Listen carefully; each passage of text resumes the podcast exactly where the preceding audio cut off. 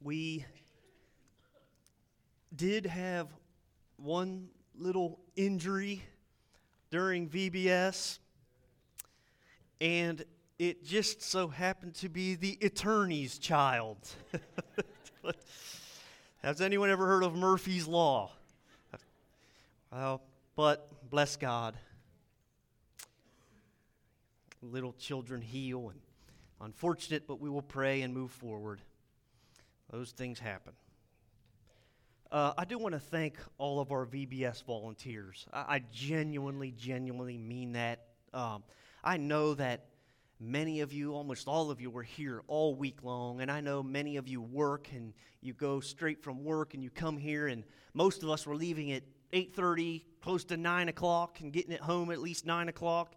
And it is a very tiring week, but I truly, truly want to thank you. I believe that VBS is a big deal. It is a big deal. It's very important uh, to minister to our children, not only just our children, but we get lots of children from the area and from the community. So I want to thank you. Thank you for your sacrifice. Thank you for your time, effort, and energy. Truly, thank you. It was a blessed week. It was. Um, this evening, we have, we're going to be back next door. I know we've had a couple of weeks off. Everyone's probably back into sin now because we haven't been doing our Bible study. But we'll be back in Romans chapter 1. We're still in chapter 1. And I think we're at verse 26, and we're going to try to finish up the chapter this evening. So that'll be this evening, 6 o'clock, next door in the fellowship hall. If you'd like to be a part of that, and I pray that you do. So read those verses and come with them in mind, and we will have a good evening. Our study's been awesome so far. Okay, I'm going to get to the word. I, I, believe this is a powerful word this morning, and I felt God really moving me in this direction and kind of dropped this in my heart, and I'm just going to proceed with it this morning. Now, this past week, uh, many of you were involved, I just mentioned in VBS, but we taught our children that they are made in the image of God. Okay, it's very, very important principle, very important biblical principle that has a whole lot of ramifications if you don't teach that. But we taught that our kids are made in the image of God. Genesis goes on to say, even after our likeness. God says, let's make them after our likeness, in our image. Okay, now our children learned that was the theme all this past week. So now this morning, it's the adults' turn to learn what this means. Okay? Now, if you look at Genesis chapter 1, now you, you've been hearing me preach for a while now. Many, many, many times we are going back to Genesis chapter 1. Those first 11 chapters really establish a lot for the rest of the Bible. So we're always going back and looking at Genesis chapter 1, 2, and 3. Very, very important chapters in the Bible. If you look at the wording, now when you're reading your Bible, be very careful to look at the wording that the Bible uses. Very, very important. If you look at the wording in Genesis chapter 1, you'll see a, a phrase repeated many times, and it says, Let there be, right? We, we see in Genesis chapter 1, God says, Let there be light. Okay, so there's that phrase, let there be. Genesis chapter 1, a couple verses later, even says, Let there be a firmament. Okay, so God is speaking these things into existence, out of existence into existence. And he, to do that, he says, Let there be. He goes on and says, Let there be lights in the firmament. So you, you see this phrase repeated over and over let there be, let there be a firmament, let there be lights, let there be lights in the firmament. He's speaking these things into existence, but the phrase changes from let there be to let us make when you get into chapter 6. I'm sorry, when you get into the sixth day of Genesis in chapter 1. God goes to create man, and that phraseology changes. He does not say, Let there be man. No, he says, Let us make man. Very significant because it's telling us something special about the creation of mankind. When God says, Let there be, he's just kind of bringing something into existence that was previously not there. But when he says, let us make, he's assigning significance to what he's about to make. He's almost saying, this is going to be my, my crowning creation. This, this will be special. He says, Let us make mankind. Very different wording. Rather than just speaking mankind to existence, he crafts mankind, he makes mankind. Now, one of the memory verses this week in Vacation Bible School is Genesis chapter 1, 27. So God created man in his own image. In the image of God created he him, male and female created he them. Now, it goes on to say in Genesis chapter 2, verse 7, it says, And the Lord God formed man of the dust of the ground and breathed into his nostrils the breath of life, and man became a living soul. Now, it does not say that about any other living organisms. It doesn't say, and God took the fowls of the air and breathed into their nostrils the breath of life, and they became a living soul. Does not say that about the cattle of the field. But it does say that God breathes into man's nostrils and he becomes a living soul. Now, I know that we have lots of dog people and cat people, and they love their dogs, they love their cats, and to some of you, it's one of your kids, it's part of the family. But we must accept the biblical truth that only people have souls inside of them. Can I get an amen for that, you dog lovers and cat lovers? Now, all these scriptures I'm reading to you, do, do you know what really what they mean, what they're saying to us? What they're saying is that mankind, it's like there's two parts to mankind. There, there's this earthly part to man, and then there's also this divine part to man that's different than all the animals. Okay? We're, we're made of the elements. We're made of the same stuff trees are made of and grass is made of. The, the animals are made of the same things. You have those basic elements that we're all made of carbon, nitrogen, oxygen. All those things are in us just like they are the animals. But then we have this strange trace of divinity to humanity that the animals don't have. And it's very important to recognize this that there's two parts to mankind there's the earthly part, and then there's this divine part that is part of our makeup. We, we have, we consist of a material body. It's the one I can see. You can see me, I touch and feel. But then there's this spiritual, immaterial part to us people. And that's what makes up an individual. And that's what makes us special and sets us apart from just all other animals, all other living creation. There's a soul inside of us. We have a part of us that is it's just like any other living thing, just like groundhogs, just like a dog or a cat. But then we have this spiritual side of us that the animals don't have. And listen, the spiritual side to us is the part that reflects the image of God. Because the Bible tells us in the New Testament that God is a spirit. And you can see that in humanity. You can't see it in animals. You can see the traces of his creation in animals and in the landscape and in the seas and the oceans. You can see his, his, his landscape because he made them. The Bible says they're his because he made them. But in humanity, you can see trace elements of divinity because we're made in his image in the spirit, the soul inside of us reflects that Spirit of God. That, that's the part inside of us that has the moral compass inside of us that animals don't have. Animals just have instinct. They're there to survive and reproduce. But mankind is guided by this moral compass that is inside of us that teaches us what's right and what's wrong. In the spiritual side is the side that's supposed to reflect the character of God, the one that made us. That's why God said, Let us make, rather than let there be. Because mankind is special, people are special. We are to reflect the character of God. We are to reflect that to everyone else, to each other, to our communities and neighborhoods. So we have this earthly body, but then we also have this side of us that senses right and wrong. We have this strange sense of justice inside of us. You ever watch something you think, that ain't right? That shouldn't be like this. That person got ripped off. Where does that come from? It's the trace elements from God, it's His signature in us. we have this awareness of morality and virtue inside of us, brothers and sisters. Now, you know that I've shared this before, but I like to watch crime documentaries every now and again. Haven't had time to watch too many of them lately, but in the wintertime, you know, there's not much to do. I'll, I'll put on some crime documentaries. And I watched this one, this lady. She had found this wonderful man and was all lovey dovey and he's awesome and wonderful and they're in this relationship and things go on and they're traveling all over the world enjoying life and she kind of catches him in a little lie. And she doesn't like lying so she begins to investigate a little further into this man. She finds out it's not even his real name. Finds out he's been lying about all kinds of things.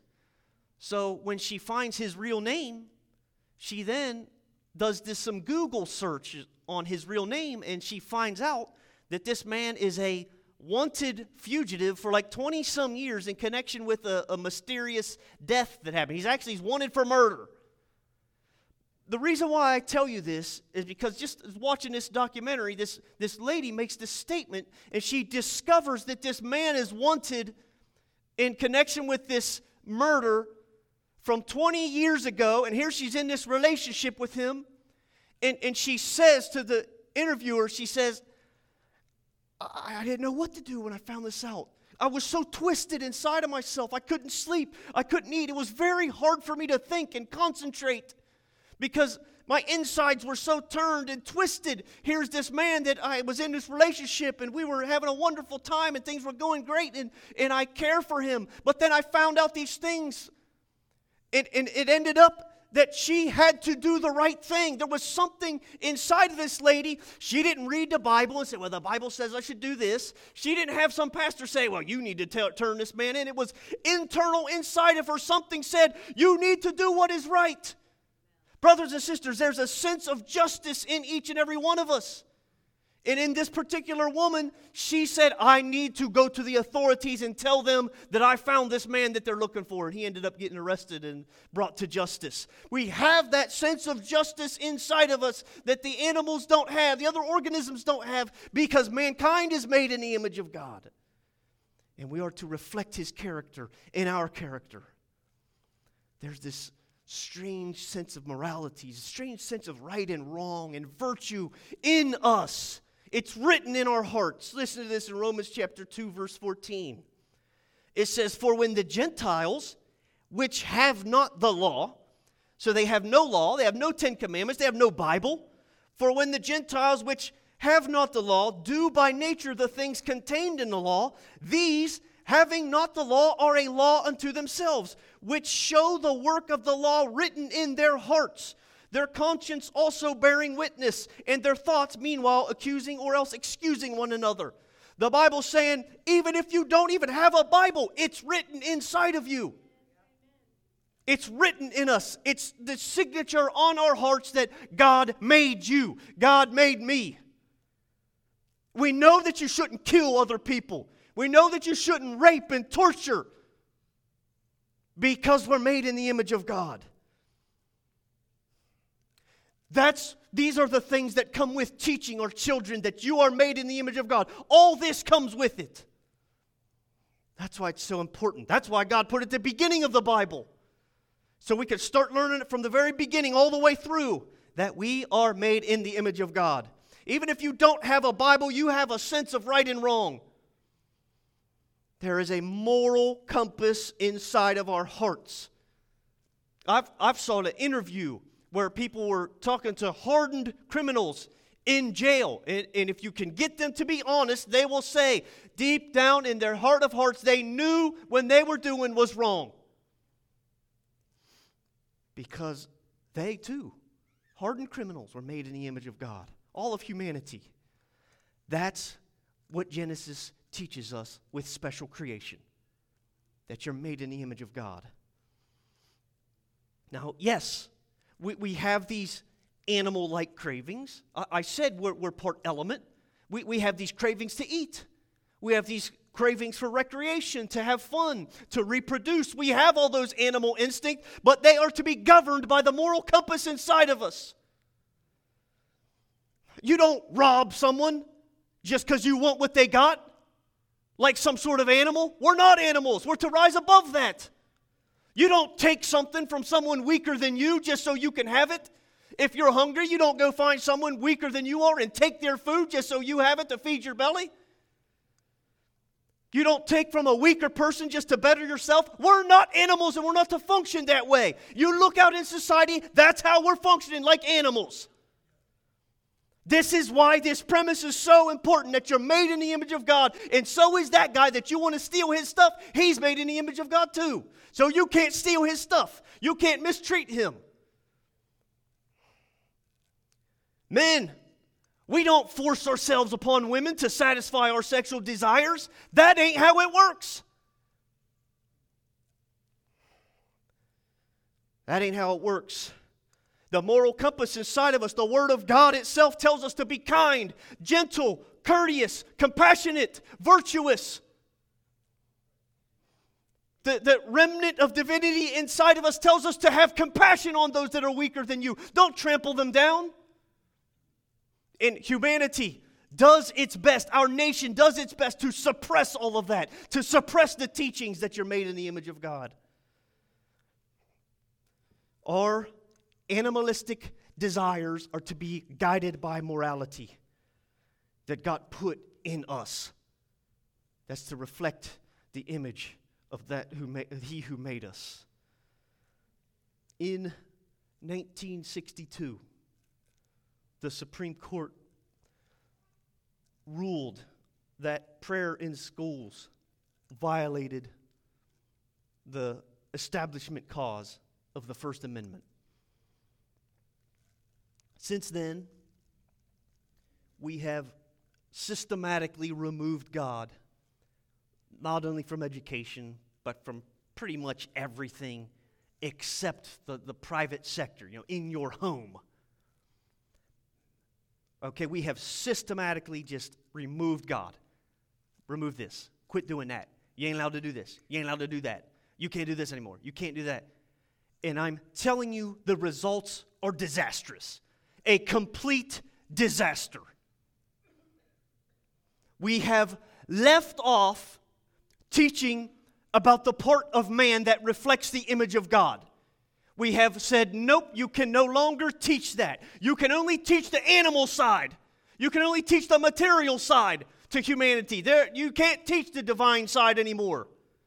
And the results are disastrous. Our schools are now only teaching the, the, the materialistic side, the, the fleshly side to humanity. The science is all there is. And it's been a disaster. We've made science God now and the, the divine side to humanity that very much so needs taught to our young people has been completely neglected and left off.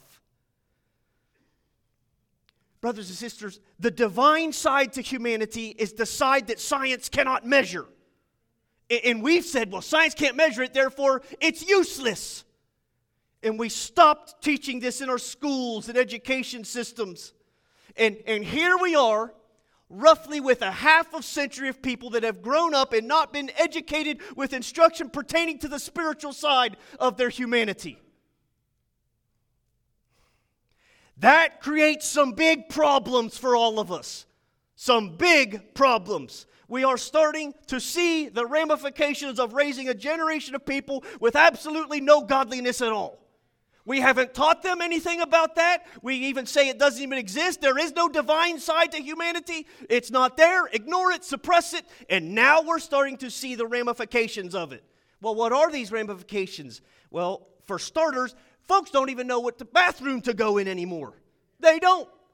You can't even get a straight definition from our elected officials of what a woman is.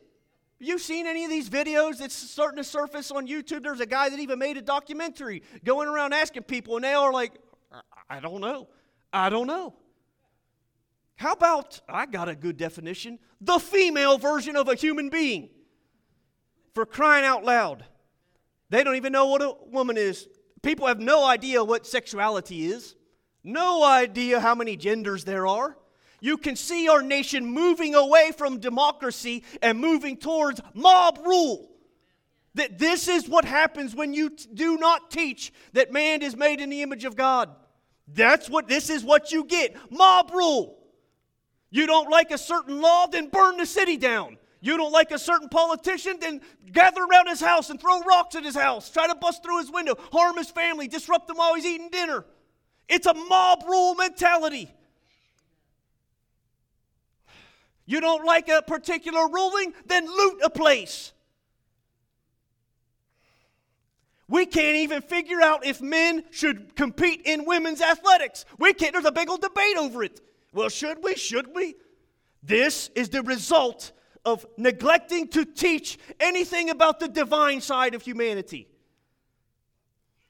You teach materialism only, that matter is all there is, this is what you get.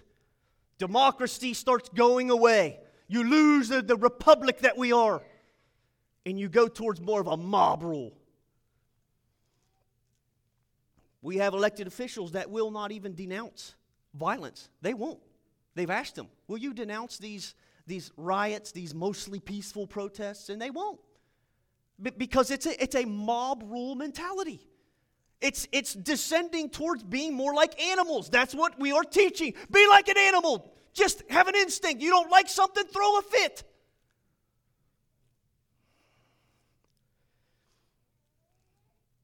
I am so proud of our Vacation Bible School volunteers. So proud of you folks. I truly am. Our craft people that made crafts and the skit people. The skit was awesome. Did anyone get to see the skit? It was entertaining as could be, funny, made me laugh. It was good. The kids could understand it. It taught stuff. Our snack people, our, our teachers, folks that supplied food every single day for all the volunteers the chaperones, the games people, the, the organizers of the event. I'm, I'm so proud of them because you spent time, effort, and energy teaching our children that they are made in the image of God. I don't want a future nation of pure chaos. I don't want a nation of mob rule, of pitchforks and fires. We here at New Hope teach that to our kids. It, and I'm preaching it to you now. We are made in the image of God. If you were a part at all in VBS, then you helped to teach the side that the public education sector has neglected. You helped to teach that divine side of humanity. Do you know what it does when, when you teach that people are made in the image of God? Uh, and, and this is, I know I've taken a long time really to get to my main point, but this is my main point. When you teach that people are made in the image of God, what it really teaches is, listen to me, ultimate accountability. That's what it teaches. Ultimate accountability. That you are accountable to something greater than just yourself. Not society, not the government, not a parent or a grandparent. You are accountable to God.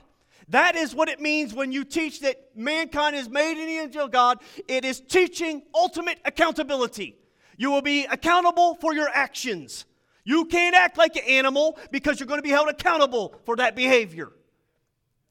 We, we teach that there is only a material side to humanity. That's what we teach, and, and, there's no accountability to God. And then we act like animals. It, you know what that does? It weakens the structure of our neighborhoods, it weakens our communities, it weakens our families, it weakens our marriage.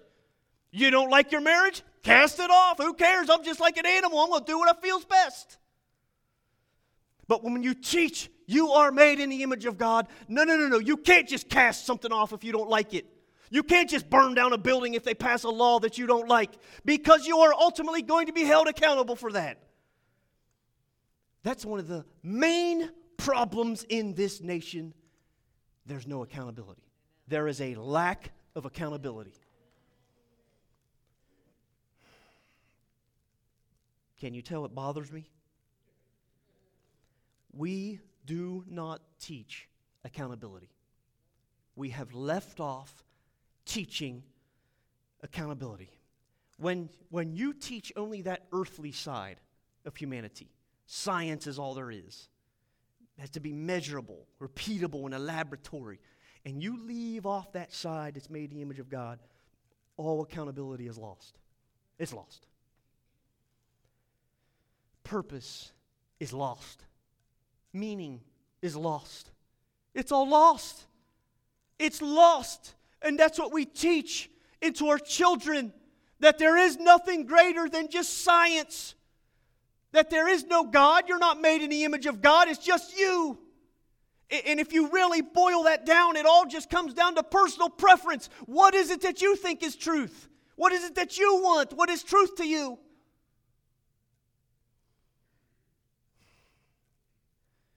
Purpose and meaning are lost, accountability is lost. Do you understand that these are the very things that science cannot teach us? Science cannot measure virtue. But here we are saying science all is all there is. So we tell our children science is all there is. What about the higher virtues? I heard a saying a long time ago that I love. Science can teach us how a thing does what it does, but not why it does what it does. God is the why behind the how. Do you understand that, brothers and sisters? Now, I'm going to ask for everybody to listen real clear to this next statement. I want to be real, real clear here. New Hope Church teaches accountability to God. That is what we teach here. That is what I'm, that's the message I'm putting out to you. Kids, you'll be held accountable to God. Adults, you will be held accountable to God. Teenagers, you'll be held accountable to God. You will be held accountable. Romans chapter 14, verse 12 says this So then every one of us shall give an account of himself to God. Now, I am not pulling that verse out of context. Maybe you're someone saying, hey, you just read one little verse and you're going to build your. Accountability is a theme. Accountability to God is a theme throughout the entire Bible. Throughout the whole Bible, it teaches accountability to God. Listen now, you will stand before the divine judge of the world and you will have to explain to him why you did what you did with your life. We've left off teaching that part to our kids. Why did you behave the way you did? Why you acted the way that you did? Why you said what you said? Why you treated people like you treated them? Why you made the decisions that you made? You have to explain that to God, the divine judge. Why you spent so much time on this? Why you spent so much time on that? Why you neglected this or why you neglected that? Why you thought this was unimportant? Why you thought this was important? You got to explain it to God. You will be held accountable to an authority greater than you, greater than mankind. You want to treat people like garbage? Go ahead. You have free will, but you'll be held accountable for it. You want to treat your spouse like trash? Go ahead. You have free will. You can do it, but you'll be held accountable for it. You want to use people? You want to lie, cheat, and steal? Go ahead. You have free will to do it, but you'll have to explain to God why you did what you did. You understand that you're going to have to stand before God and you're going to have to justify yourself. You're going to have to explain your actions to Him. You're going to have to try to convince He who spoke this all into existence why what you did was right. You're going to have to convince Him. And if you're doing stuff against the Bible, I wish you good luck, my friend. Good luck. This is what it means to be made in the image of God. That you'll be held ultimately accountable to Him. Hebrews chapter 9, verse 27 says, And as it is appointed unto men once to die, but after this, the judgment you will stand before a holy God and he will pass judgment on you. He will. Kind of scary to think about, but on an individual basis, individually, you ain't going to stand up there with your family, your wife. You can't call your pastor to vouch for you. You get to have no witnesses. You, you call and you stand before God, who is just. His throne is established in, in justice and righteousness. He can see all things are naked and open to him. There is no secrets with him. He knows the, the deepest recess of your heart. And he who sees it all will judge you. He will pass judgment upon you. And guess what? There's no court of appeals to that divine courtroom in the sky. Whatever he says, it's final. It's final. That's it. One day, I know we don't like to hear this, but one day you will get a subpoena in the form of a death certificate to that divine courtroom in the sky. That's your subpoena. God says, I need you to appear. Some, some of us get lots of time on this earth, and for some reason, not lots of time. But He who created it all, He decides that. That's not up to me. It's not up to us. It's up to Him. And when you get that subpoena, you can't avoid it. You can't avoid it. Every last one of us in this room has an individual date where we will stand before God and have to explain why we did what we did, why we believed what we believed. Do you know that the Bible says He casts people into hell? I may have mentioned this once preaching a while back. I can't remember. God throws people into hell, He casts them in there. If you say, This is stupid. I'm not listening to any of it. I'm going to do what I want to do. Self gratification is my motto me, myself, and I. Don't bother me with any rules or regulations. You know what? You can live that way in this life. You can. God has given you free will to do what you want, but you will be held accountable for it. The Bible says He casts people into hell. I, I always think we have this picture of God like He's this wimpy guy on a cloud and he's sad all the time and, and this and that. Brothers and sisters, if you stand before him and you are not justified in his eyes, he will pick you up, and whatever this scripture means when it says he casts, I take that as to mean throw. You ever casted a fishing pole? When I cast a fishing pole, I go like this and I heave it and wing it as hard as I can. You even try to get the whip action in, into the flex of the pole so it slings out there farther. The Bible chose to use the word cast. That's what happens if you are not justified, sanctified in the eyes of God. He casts you there. He is the supreme, divine judge of all the world. Jeremiah chapter 32, verse 19. Here we are back in the Old Testament. An Old Testament verse supporting accountability. It says, Great in counsel, it's talking about God, Jeremiah. Great in counsel and mighty in works, for thine eyes are open upon all the ways of the sons of men, to give everyone according to his ways and according to the fruit of his doings. Brothers and sisters, this is an Old Testament verse. I'm telling you, accountability to God is an overarching theme in the entire Bible. You got to stand before Him. Go back to Genesis chapter 1 and 2. God puts us in the Garden of Eden and He charges us to tend and to keep it. This is, in, in other words, He's saying, Be good stewards of my creation, take care of it, be accountable to it. Don't let it look like a dump. Keep it good. If a tree falls, take care of it, remove it. It's, it's accountability. And we've left off teaching that to our kids. Genesis chapter 1, verse 28 says, And God blessed them. And God said unto them, Be fruitful and multiply and replenish the earth and subdue it and have dominion over the fish of the sea and over the fowl of the air and over every living thing that moves upon the earth.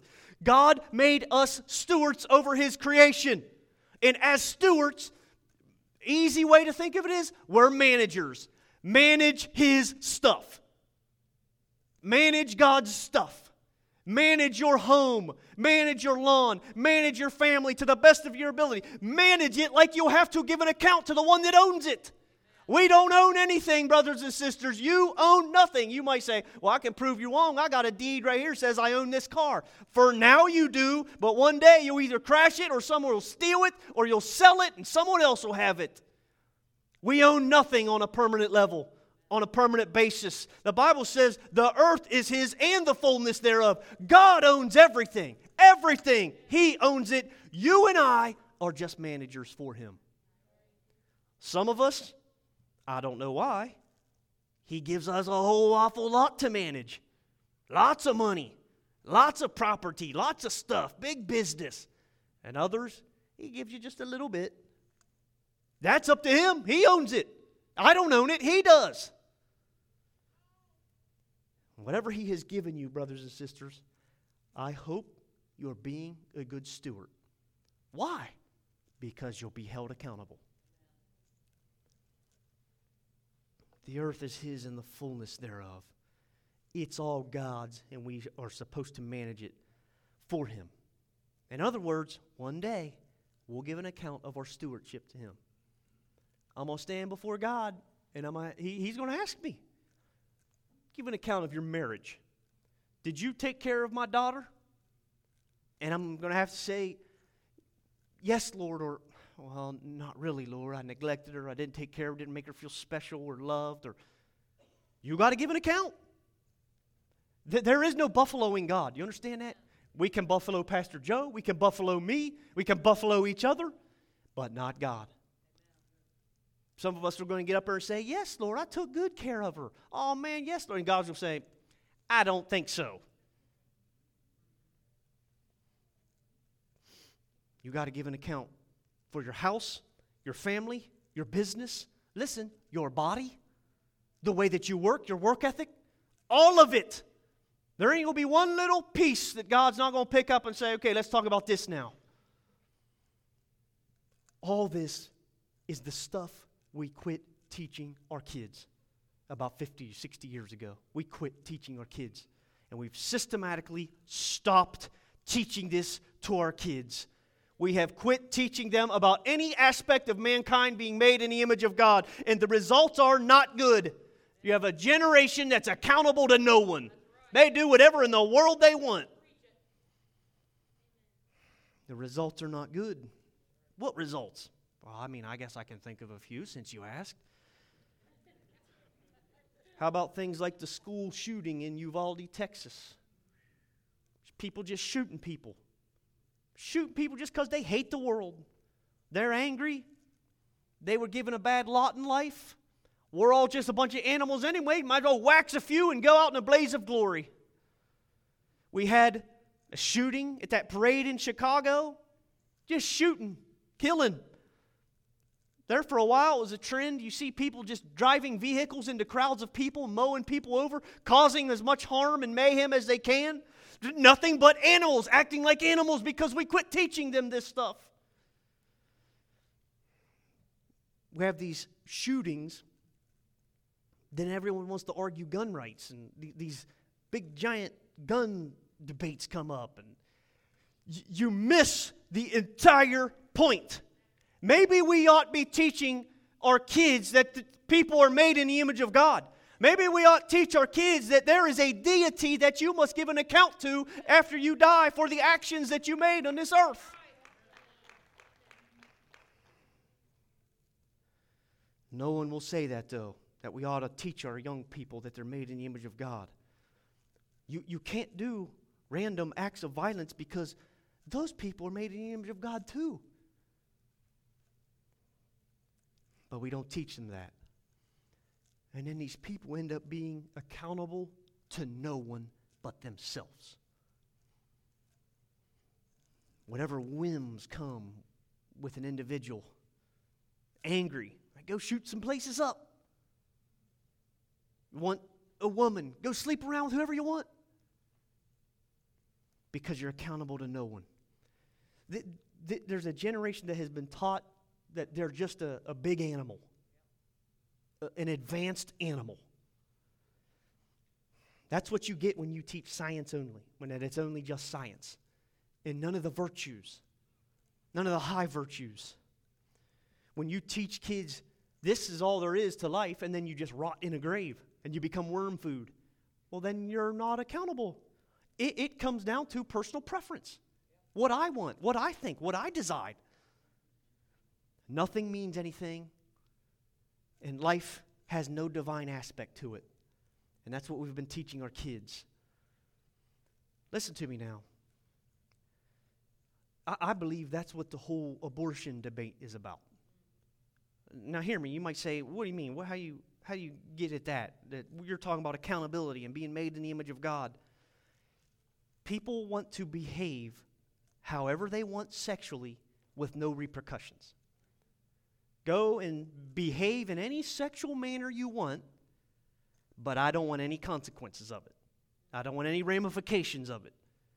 T- to me, it's not about women's rights. It's not about women's health. It's about convenience. I want to behave however I want, and I don't want anything to inconvenience me or my lifestyle. I don't want no baby to change the way I live. I like going out there and playing the field. I like going to the bars. I like going to the clubs. I like sleeping around. I like the women. I like chasing skirts. I don't want no child inhibiting that. It's sex with no accountability. That's what it's about. And we have lots of people that will violently fight to protect the right to abort children because that's what they've been taught, really. You're nothing but an animal. We're, we're animals. You're not really getting rid of anything special. I want to behave sexually however I want with no strings attached. Listen, we've all heard the slogan, my body, my choice, right? Actually, I think there's an element of truth to that. That's a, a very revealing statement, and I find it funny that that's the, the mantra my body, my choice. You know really what it's saying? It, it's my body, and I'll be held accountable to no one for it but myself. It's my body. There is no higher deity that has any say in the matter.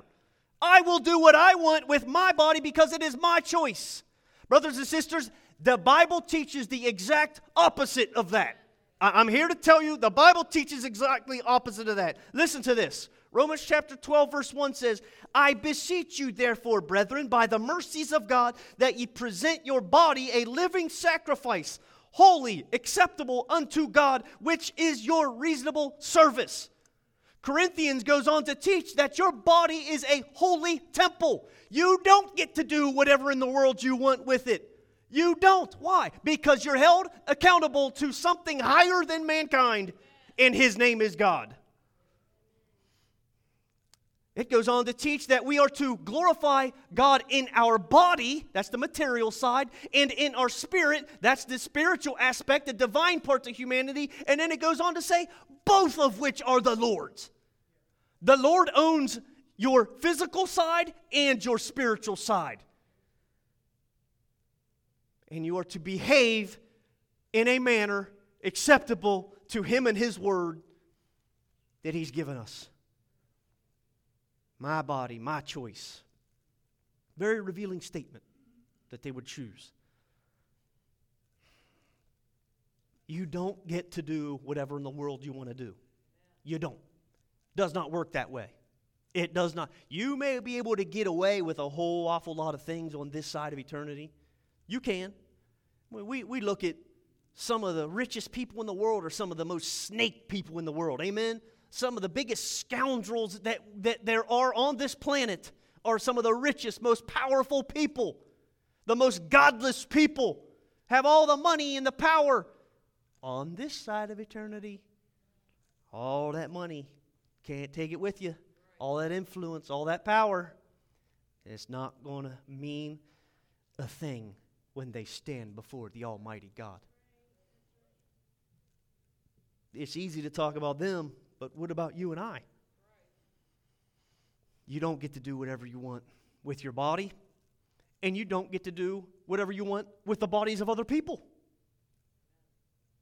Because their body's a holy temple too. Did you see these are the biblical things that are taught to us? Your body is holy. Treat it that way. It's sanctified for use of the Lord. And, and you, you have to act like other people. That scripture applies to them too. Do you see that this is what can make a society safe and, and we can function if in it if we recognize that we're made in the image of God. It makes our neighborhood safe. Our business is good and wholesome. Our, our education system, good. But we've removed all that. You don't get to do what you want to do with your own body. And you might argue with me, oh, but I can do whatever I want to do with my body. You can. You can, but ultimately, you will be held accountable. If not in this life, then in the next, my unwise friend. Revelations chapter 20, verse 11, and I'll bring this to a close soon, says, I saw a great white throne, and him that sat on it, from whose face, listen, the earth and the heavens fled away, and there was found no place for them. And I saw the dead, small and great, stand before God, and the books were opened. And another book was opened, which is the book of life. And the dead were judged out of those things that were written in the book according to their works. And the sea gave up the dead which were in it. And death and hell delivered up the dead which were in them. And they were judged, every man, according to their works. Do you, do you notice that? God is going to judge according to their works, according to every man to their works. You, you might think, brothers, brother, you ought to tone it down with a little bit of this judgment stuff and standing before God. You're going to make people afraid of God. Good, good, because the fear of the Lord is the beginning of knowledge. That's part of our problem too. Ain't nobody's afraid of the Lord.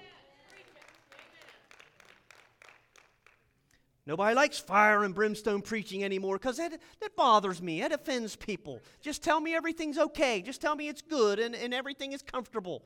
I'm telling you, you will not want to mess with this man that we're going to be judged by. He, however powerful you think God is, is nothing compared to how powerful he actually is.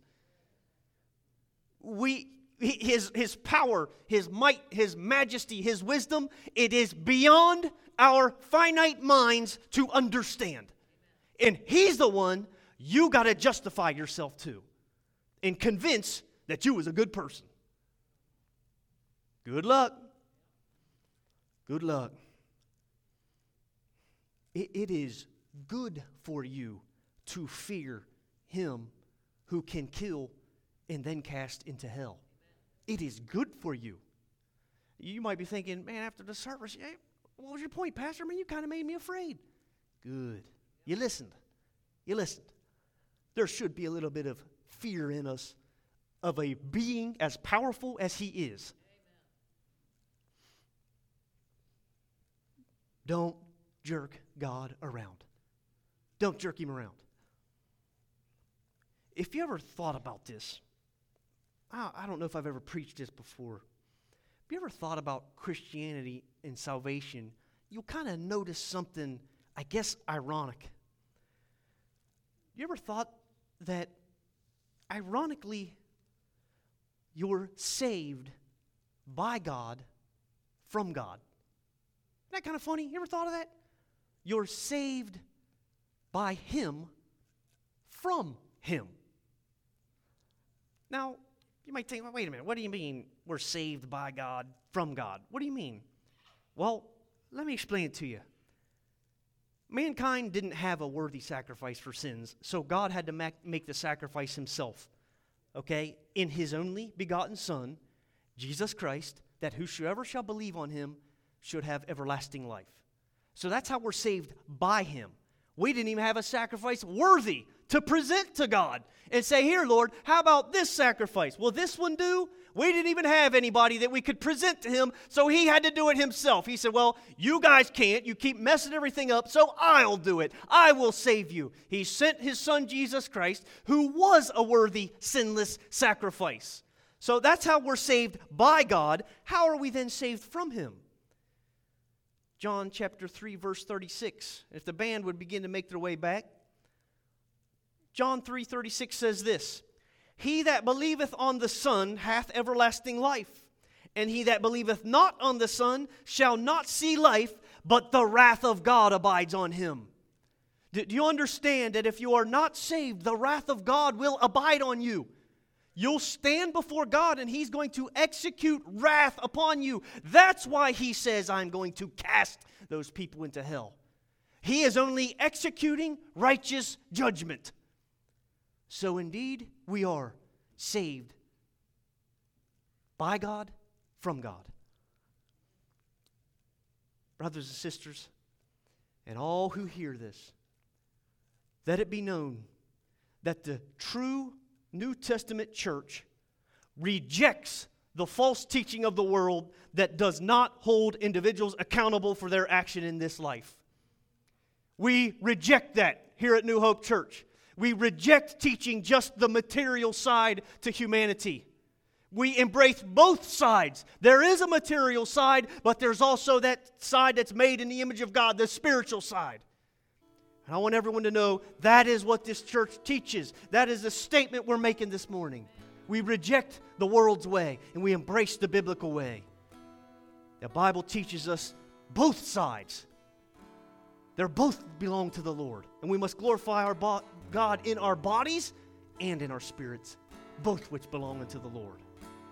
Listen, we here at New Hope Church believe that our decisions have eternal consequences and that will ultimately stand before the one that spoke the universe into existence. Let's stand this morning. We just spent all week, really, in a nutshell, teaching our kids what I just said. Because all of that comes with teaching that we are made in the image of God. We're going to pray. These altars are open. You're always free to come and pray. Seek the Lord. Address anything that he, the Holy Spirit is bringing up in you. And then we'll worship and we'll close. Father God, we thank you for this morning. We thank you for this word.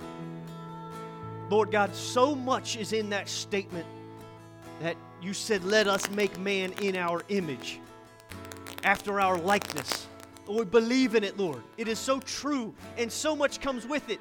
And Lord, we've seen disastrous results because we've stopped teaching that to our kids. We've stopped teaching that in our schools. We stopped teaching it even in our homes and even in our churches, Lord. And God, I pray, Lord, that our churches all across this land, that even New Hope Church, our churches in this community will begin to belt out the teachings of the Bible, the truthful teachings of the Bible that were made in the image of God and that we are ultimately held accountable to you, Lord. We thank you, Lord. Amen. These altars are open.